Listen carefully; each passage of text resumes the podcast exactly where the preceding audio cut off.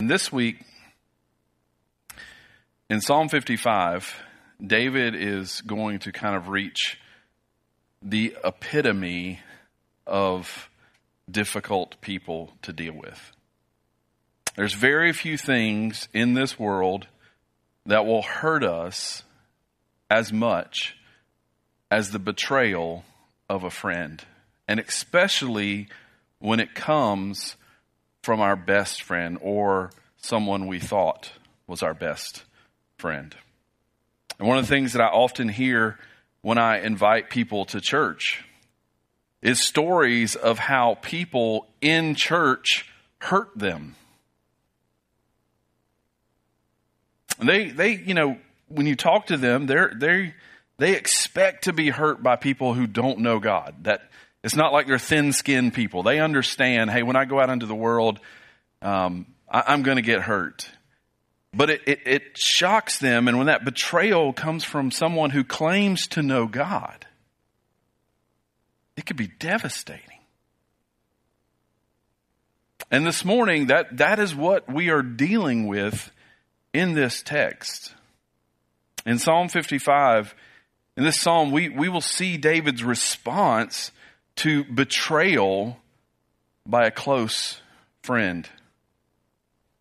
And David's response in this psalm may surprise some of you, because David doesn't hold back his feelings in this psalm, as you've already heard this morning. That the suffering that David is dealing with is matched by the anguish in his prayer. And if you're taking notes this morning, let me give you kind of three headings for your notes to kind of be able to follow along with us in this text this morning. One, we're going to see David express his suffering to God in verses 1 through 8.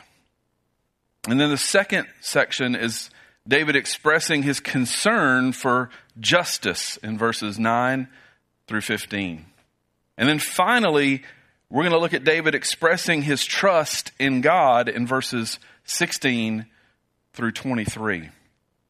But before I go into our psalm, I need to give you a little bit of background about this psalm. And the background of this psalm most likely comes from 2 Samuel chapters 15 through 17. And I would encourage you, I'm going to give you a summary and I'm going to focus in on a few verses, but in your Bible study this week or in your Bible reading time this week, I would encourage you to go back and read 2 Samuel chapters 15 through 17. And this is during the time that Absalom, David's son, stages a coup to take over the kingdom and make himself the king. Now, Absalom waged a 4-year whisper campaign at the gates of Israel. You know what a whisper campaign is? It's not where you go out and say, hey, I don't think David's a great king. I think I'd be a great king. It's where you start talking to people and saying, you know, if I was king, this is what I would do. Can you believe the decision David made? That's weird, right? Well, I'd sure do that differently if it was me. Right? That's what you call a whisper campaign. You're not shouting it out to everyone to hear, but you find the key people in the society. And what he did was he sat himself at the gate of the city, and when people would come in to get a judgment, he would lie to them and tell them that there was no judge to hear their case. But if I were king, there would be. I would make sure you were always served. Right? So 4 years, Absalom has this little whisper campaign. Now, some of you have been around church a long time. You've seen, maybe been a part of, or experienced whisper campaigns. Right? Nobody stands up and says, hey, I don't think the pastor is doing a great job, but there's a question. Right? And that's what is happening here in the kingdom. He's trying to convince the people that he would be a better king than David. And after 4 years of lying and deceiving, he had convinced many to follow him. And then, in secret, He sent for one of David's closest counselors. This guy, when he gave you advice, you followed it. And his name, it's a fun name. You can show off to all your friends this week. When they ask you what the sermon is about, you tell them it's about Ahithophel. Right? That's a fun name, Ahithophel. He was David's close counselor and friend.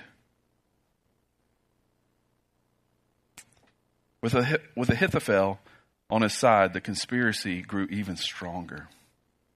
And when David got word of what was going on, he feared that if he stayed, Absalom would bring bloodshed into the city and innocent people would get hurt or killed in the coup attempt. So Absalom had gone out of the city, rallied some support, and was coming back into the city.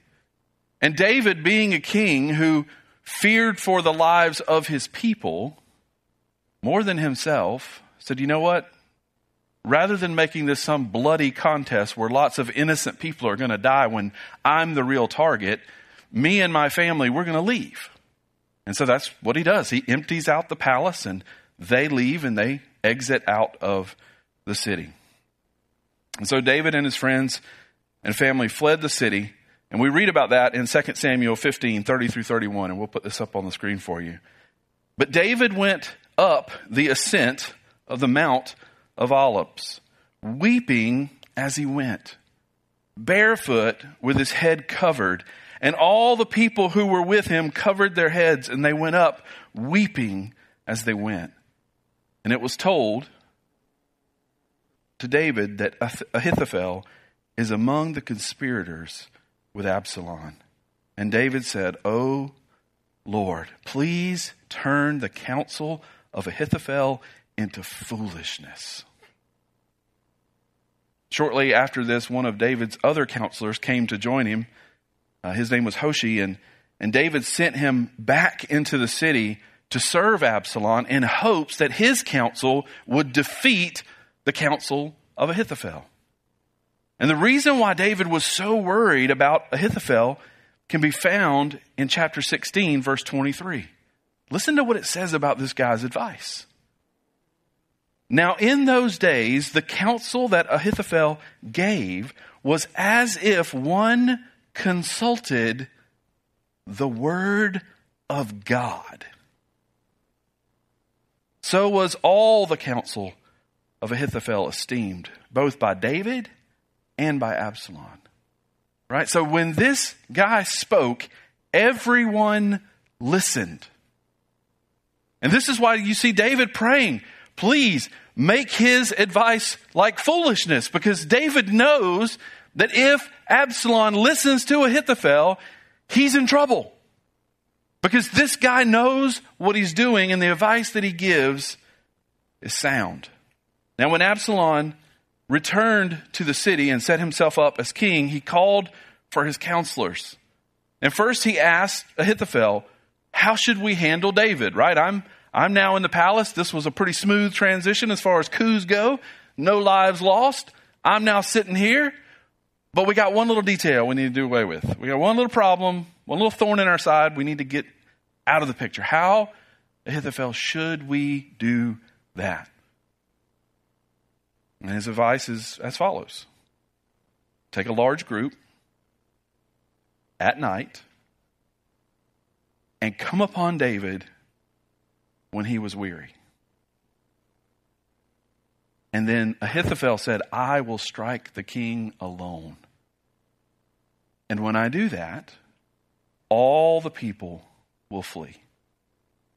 So Ahithophel's advice is the very first night that Absalom is there, let me take a group of men, pursue David into the wilderness, and while he is weary, while he is upset, while he is weeping and crying, I will go in as a friend and I will personally kill him. And then when I do that, all the people with him will scatter. It will be clean, not a lot of mess. One person has to die. That's it. But then Absalom calls Hushai in to give his advice. And his advice was quite different. He advised Absalom to gather the nation and its fighting forces. He reminded Absalom of what a mighty warrior David was and what a cunning man in battle he was. And he said, listen, this plan of Ahithophel's doesn't take into account how angry David is right now. Ahithophel sees him as this weeping, sad little man who's crying in the mountains. Surely he's not like that. He's a warrior. He's cunning. He's planning. He's probably already separated himself from the people so that as soon as Ahithophel comes into the camp and starts killing people, David will hear and then come in and wreak havoc in battle. So what we need to do is we need to take a beat. We need to slow down. We need to gather our forces. Men from every tribe that can fight. And then Absalom, this doesn't need to be Ahithophel's battle. This needs to be your battle. If you're going to be the king, everybody needs to see you as the king. And they need to see you leading them in to this battle. Now, I want to point out, if they would have followed Ahithophel's advice, this story would have went a lot differently. Because David wasn't angry, cunning, ready to fight, right? We just read David was weeping, and everyone with him was weeping, and they were weary from this ascent of the Mount of Olives. So if they would have paid attention, if Absalom would have listened, but David prayed for God to overcome the wisdom. Notice he still had the wisdom. God didn't change the wisdom that he had. But God overcame it by allowing Absalom. He used Hushai's advice to defeat the counsel of Ahithophel, just as David had hoped. And we know that from chapter 17, verse 4. One interesting note about this story is how it ended for Ahithophel. Read with me what it says in chapter 17, verse 23. When Ahithophel saw that his counsel was not followed, he saddled his donkey and went off home to his own city. He set his house in order, and he hanged himself. And he died and was buried in the tomb of his father. Ahithophel knew his advice so well that once it wasn't followed, he knew the outcome. And for him, this was the best scenario of all possible outcomes. Now, keep that little detail in the back of your mind. And I'm going to come back to it at the end of the sermon of why I think that detail of him hanging himself is so important. Okay, now, with all that going on, with all that in the back of your mind, you're entering into David's world as he's writing Psalm 55. Let's take a closer look at these three sections of this psalm. And just as a reminder, express your suffering to God, verses 1 through 8. Express your concern for justice, and express your trust in God, verses 16 through 23. First up, express your suffering to God. We read, "Give ear to my prayer, O God, and hide not yourself from my plea and mercy. Attend to me and answer me. I am restless in my complaint, and I moan. Because of the noise of the enemy, because of the oppression of the wicked, and they drop trouble upon me, and in anger they bear a grudge against me. My heart is in anguish within me. The terrors of death have fallen upon me. Fear and trembling come upon me, and horror overwhelms me. And I say, oh, that I had wings like a dove, and I would fly away and be at rest. Yes, I would wander far away. I would lodge in the wilderness. I would hurry to find shelter from the raging wind and tempest." We see in this section of this psalm that it is important for us,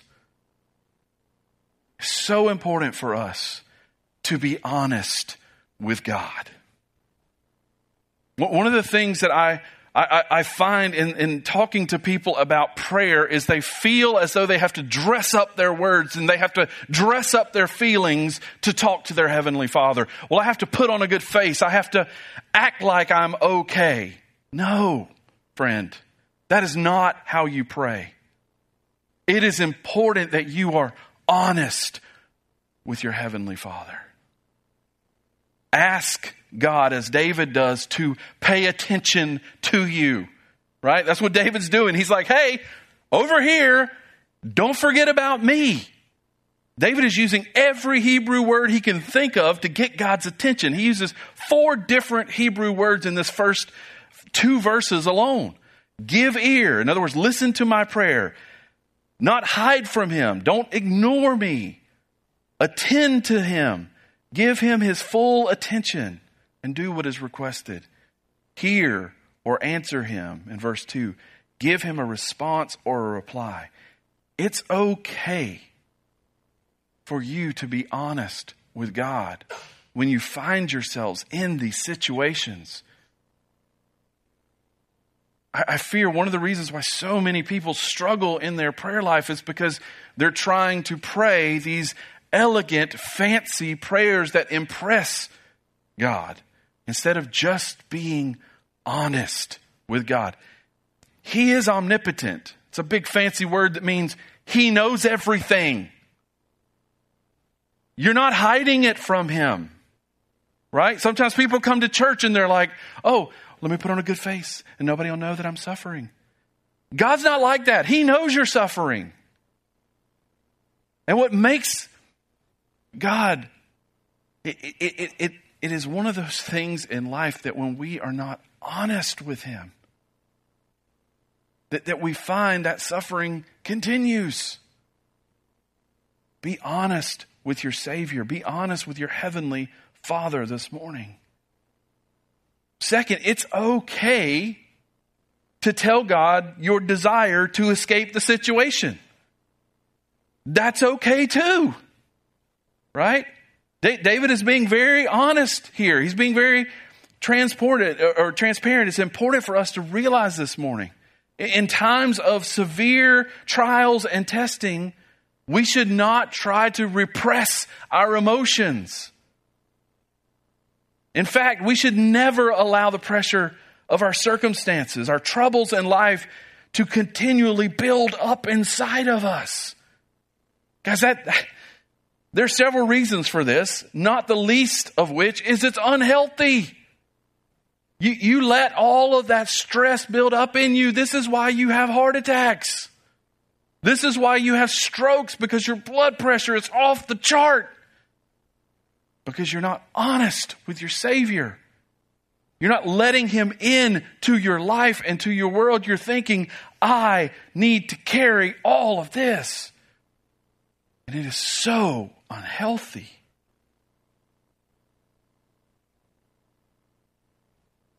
It's also unhealthy for us emotionally. We find ourselves snapping at the wrong people instead of the right people, the people that are actually making us angry. Instead, we're snapping at our wives or our husbands or our close friends or our children when it really has nothing to do with them. And that damages us relationally. Instead, we should immediately seek the Lord's face and be honest about how we are feeling. We should pour out our hearts to God. Perhaps the greatest lesson that we can learn from all of the Psalms is that we have the liberty to pour out our troubled hearts at the throne of God. As you look at all of the Psalms, you see complete range of emotions, reminding us that no matter what we are feeling, we can take those to God. Hebrews 4:14 through 16 reminds us, since then we have a great high priest who has passed through the heavens, Jesus, the Son of God. Let us hold fast our confession. For we do not have a high priest who is unable to sympathize in our weakness, but one who in every respect has been tempted as we are, yet without sin. And we're going to see a little bit more about that in just a minute. Let us then with confidence draw near to the throne of grace, that we may receive mercy and find grace to help in a time of need. We also see a new desire from David that we have not seen in the Psalms up until this point. And that's a desire of David to escape the situation. This is the first time the brave warrior is just wanting to check out. He just wants to escape. Again, it's essential to see that even this desire can be brought to our Lord. Second, we will always have to battle the temptation to flee from our problems instead of addressing them. This is something that every single human being is going to face if you've not already faced it 1,000,000 times. It's the desire to flee from our battles. For some of us, the desire to escape began in our childhood. And we express that desire by running away from home.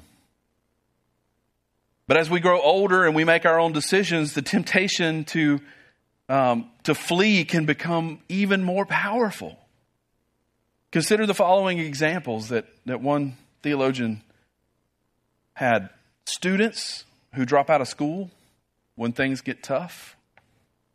Husbands or wives who choose divorce to escape tough or difficult marriages. Parents who grow tired of their responsibilities and desert their families.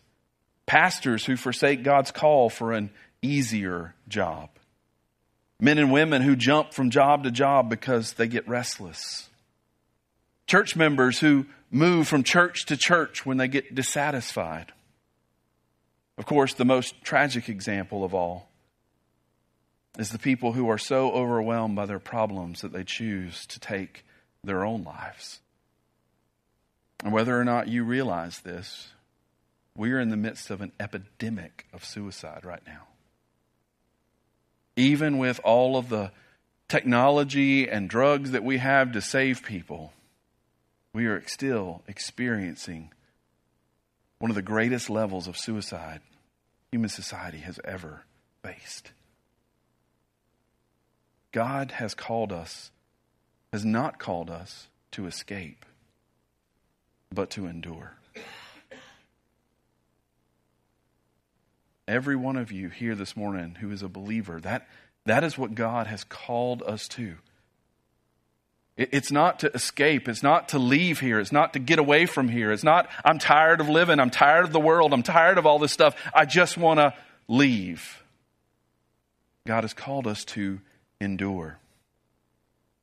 As the Bible teacher Warren Wiersbe said, we don't need wings like a dove so we can fly away from the storm. We need wings like an eagle so we can fly above the storm.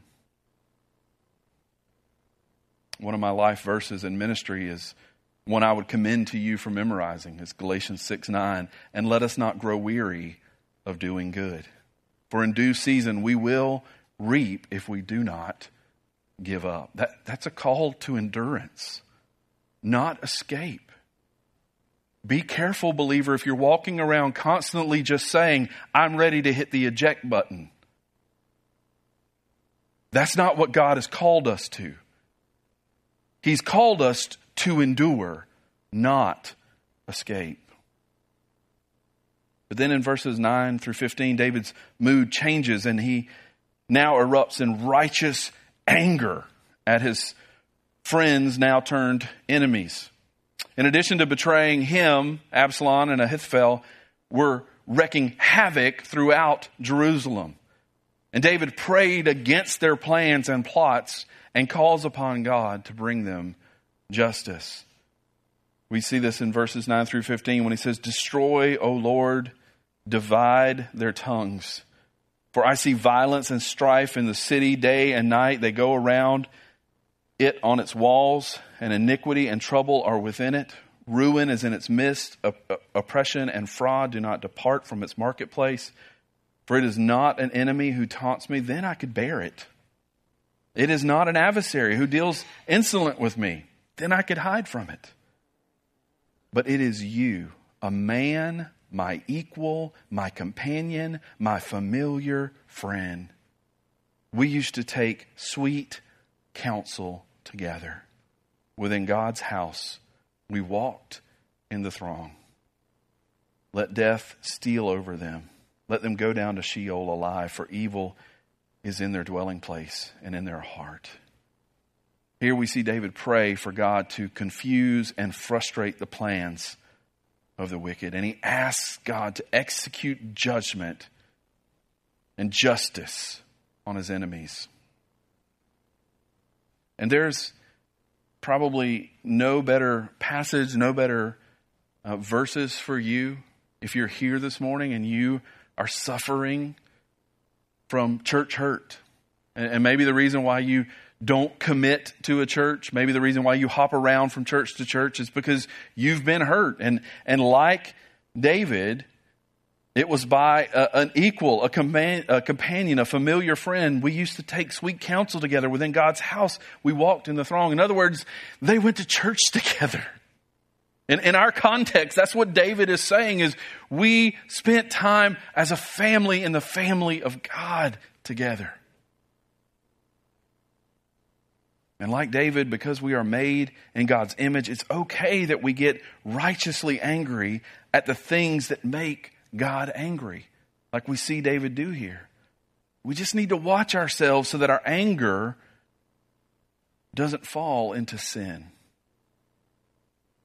And for us, that is a difficult thing for us to do. It is hard to be consistently righteously angry without falling into sin.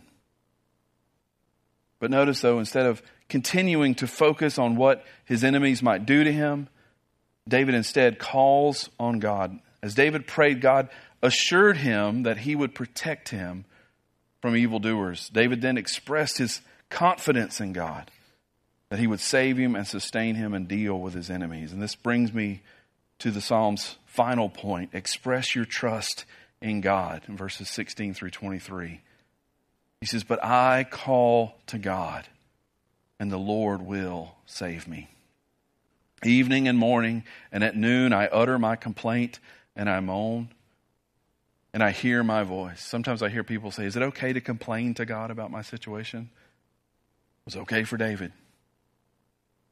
He redeems my soul in safety from the battle that I wage. For many are arrayed against me. God will give ear and humble them. He who is enthroned from old, because they do not change and do not fear God. My companion stretched out his hand against his friends. He violated his covenant. His speech was smooth as butter, yet war was in his heart. His words were softer than oil, yet they were drawn swords. Cast your burden on the Lord, and he will sustain you. He will never permit the righteous to be moved. But you, O God, will cast them down into the pit of destruction. Men of blood and treachery shall not live out half their days, but I will trust in you. David ends this section with some advice to the reader. There's a shift there at the end. I don't know if you noticed that in verse 22. David's now shifted from talking about himself and praying for himself and advising us in how we should take this psalm and how we should apply this psalm. And David's advice is to cast our burdens on the Lord. The word David uses here for cast in Hebrew is also the same word used for breaking chains that hold a person captive. So the picture we have is that when a person holds on to their burdens, it's like being wrapped in chains. And these chains keep us in bondage of worry and fear and anxiety. But when we cast our burdens on the Lord, we break those chains of bondage. And we're able to live free, to live in the peace that comes from a life of faith in God. God never designed us to carry all of these burdens. From the very beginning, He designed us to be dependent upon Him. That's why when we try to hold on to those things, it's like being wrapped in chains. Over and over and over in Scripture, it encourages us to do what? Hand our burdens over to Him. To let God bear them for us. This, however, requires that you trust God with them. I talk to a lot of people and I say, hey, have you prayed and asked God to take that burden? And they're like, yeah, I did. But then I got it back the next day. So you didn't trust God with that burden. You felt you needed to wrap yourself back up in those chains again. Right? It requires us having enough trust in God with our troubles and our concerns to be able to fully give them to Him. The more we can trust Him with our problems, the more you will start to see your worry and anxiety diminish. And the more you will experience the peace that passes understanding. Right? We've all had that experience. We've all seen people in the midst of some crazy circumstance, and yet, oddly, they are okay. They're experiencing that peace because they've handed that burden. They know, I can't carry this. I can't deal with this. I have to give it over to the Lord. But what makes this possible? Well, remember that little detail in Ahithophel's life that I told you to remember earlier? Nod your head if you remember what it was. Okay, most of you do. Good. That little detail points to the answer of how this peace is possible. You see, like David, the son of David, we read about in Matthew, he was also betrayed by a close friend. In Matthew 26:14-16, we read, then one of the 12, in other words, one of the 12 disciples, the closest friends and confidants that Jesus had, whose name was Judas Iscariot, went to the chief priests and said, what will you give me if I deliver him over to you? And they paid him 30 pieces of silver, and from that moment he sought an opportunity to betray him. So first, like David, Jesus is betrayed by one of his friends. Second, I want you to notice where Jesus went after Judas agrees to betray him. Matthew 26:36-38. Then Jesus went with them to a place called Gethsemane. And he said to his disciples, sit here while I go over here and pray. And taking with him Peter and the two sons of Zebedee, he began to be sorrowful and troubled. Sound familiar? Sound like David weeping as he went? Then he said to them, my soul is very sorrowful, even to death. Remain here and watch with me. Now, you might not know this, just reading through this, but Gethsemane is a garden at the foot of the Mount of Olives. Jesus has gone to the same place that David went when Absalom attempted his coup, his takeover, his betrayal. And there, David was weeping, and here we find our Savior, Jesus, weeping and sorrowful. Third, notice the way in which Judas goes about capturing Jesus. If you pay close attention, you see it's modeled on Ahithophel's advice for capturing David. Let me remind you of his plan. Take a large group at night and come upon David when he was weary. He would strike alone, and all the people would flee. And what Ahithophel counseled, Judas does. He takes a large group of soldiers at night, and he comes upon Jesus when he is troubled and his disciples are weary. Right? They're falling asleep. And the shepherd alone is struck by a kiss on the cheek. And all the people with him flee. As you see in Matthew 26, 47, 31, 45, 31, and 56. Fourth, notice how things worked out for both betrayers. In Matthew 27, 5, and throwing down the pieces of silver into the temple, he departed and went and hanged himself. Judas met his end the same way Ahithophel did. Now, look back at verse 15 of Psalm 55. Let death steal over them. Let them go down to Sheol alive. Each week as I'm meditating on these passages, that stood out to me. And I just kept rolling around and I didn't get a lot of good answers about that as I was reading and researching. Going down to Sheol alive. And it perplexed me. But when I made the connection between Judas and Ahithophel, I think it started to make sense. You see, for most of us, the moment of death comes as a surprise. Whether it's a heart attack, a stroke, car accident, we're shocked.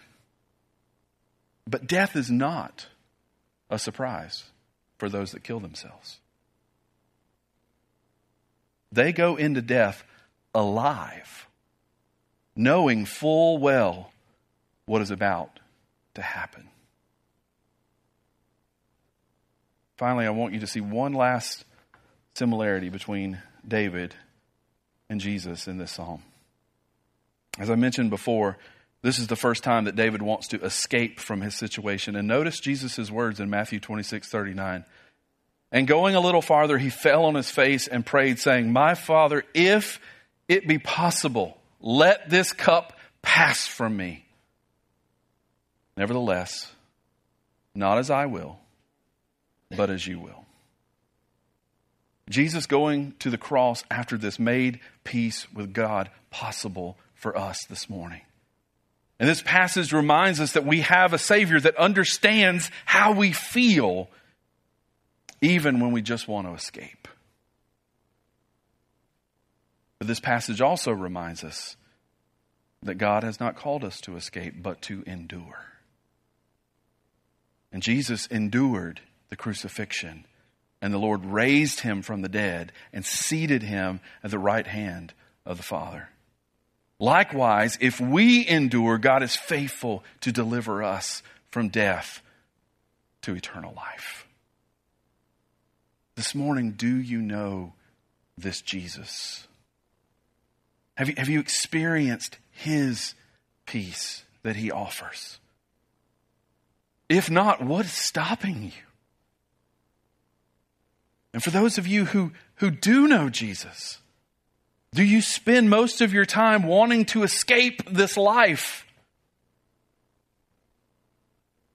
Escape the situation that you're in, or do you faithfully endure it as Jesus did? God has not called us to escape, but to endure. This morning, no matter what you are going through, I want to encourage you, do not give up. I don't care how bad it is. If you need somebody to talk to, come and talk to me. Come and talk to your small group leader. Come and talk to anybody. But don't give up. Cast your burdens on the Lord. He is faithful to carry them for you, to remove all of those chains that you have been carrying around. And listen, there is such a sweet release when we finally let go of those chains. I see this week in and out when I talk to people and they say things like this. They say, Dale, I've never told anyone this, what I'm about to tell you.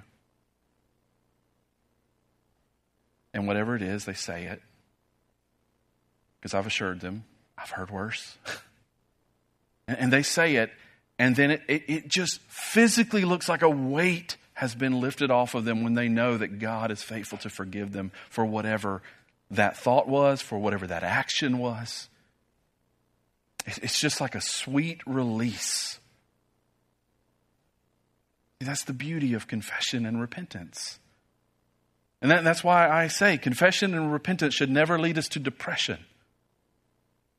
Because when we're really confessing and we're really repenting, when we're really handing stuff over to God, it should lead us to celebration and exaltation because of how good He is and the peace that He gives to us.